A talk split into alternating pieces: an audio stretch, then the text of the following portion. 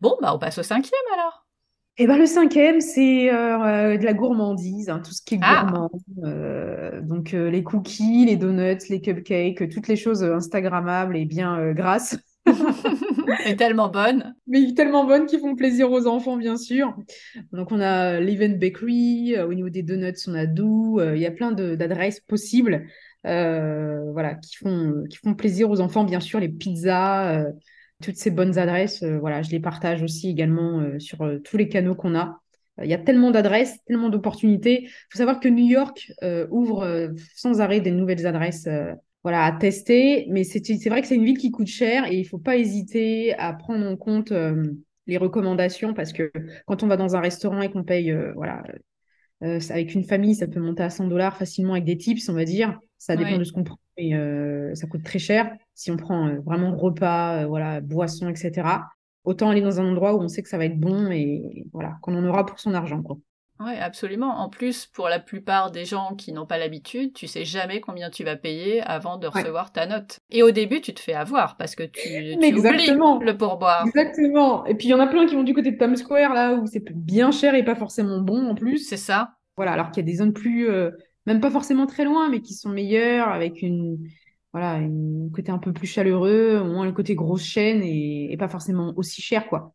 Puis il y a aussi tous les bons plans aussi des, des food halls, les food courts, Mais oui, qui sont euh, des zones en fait avec plein de choix, euh, différents stands. On prend à emporter en take-out et on peut manger à une table. Et là, on paye pas de pourboire forcément. euh, voilà, et c'est moins cher, on mange sur le pouce.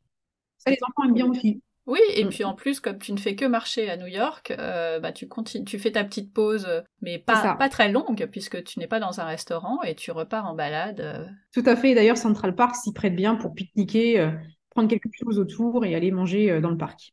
Ouais, absolument.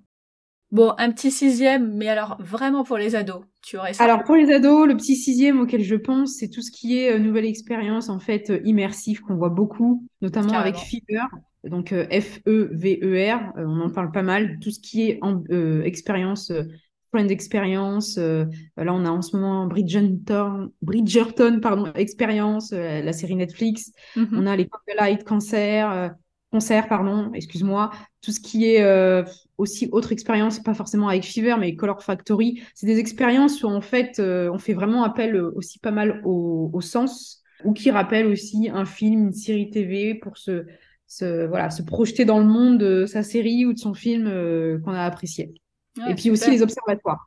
Les observatoires. Et ça, ça cartonne, hein, tout ce qui est expérience euh, euh, sensorielle, multisensorielle à New York. c'est, c'est le truc en ce moment qui est arrivé, je trouve, après la pandémie, au-delà de toutes les expériences classiques qu'on connaît, observatoires, enfin les activités classiques, quoi. Pour ces expériences, est-ce qu'il faut avoir un bon niveau d'anglais ou euh, en fait tu comprends euh, instinctivement ce qu'il faut faire Pas forcément, oui. Effectivement, pas forcément un bon niveau d'anglais parce que comme c'est des expériences euh, multisensorielles, ben, tu peux comprendre facilement et pas forcément avoir besoin de, bah, de maîtriser l'anglais, quoi. C'est visuel, c'est très visuel, ouais.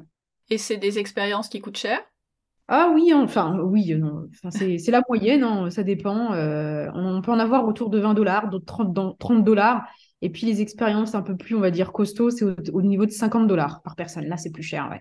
Est-ce que à part Central Park, tu aurais un autre parc à nous euh, conseiller?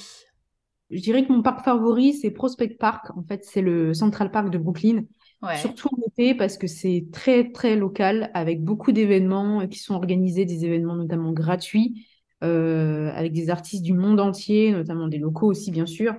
Et euh, en plus, c'est bien entouré avec euh, des quartiers où il y a vraiment des, euh, bah, demeures euh, historiques et euh, aussi de plus en plus de, de concept store avec des, petits restaurants sympas. Et c'est pas du tout touristique. Vraiment, Prospect Park, c'est mon endroit euh, chouchou. Voilà. Super.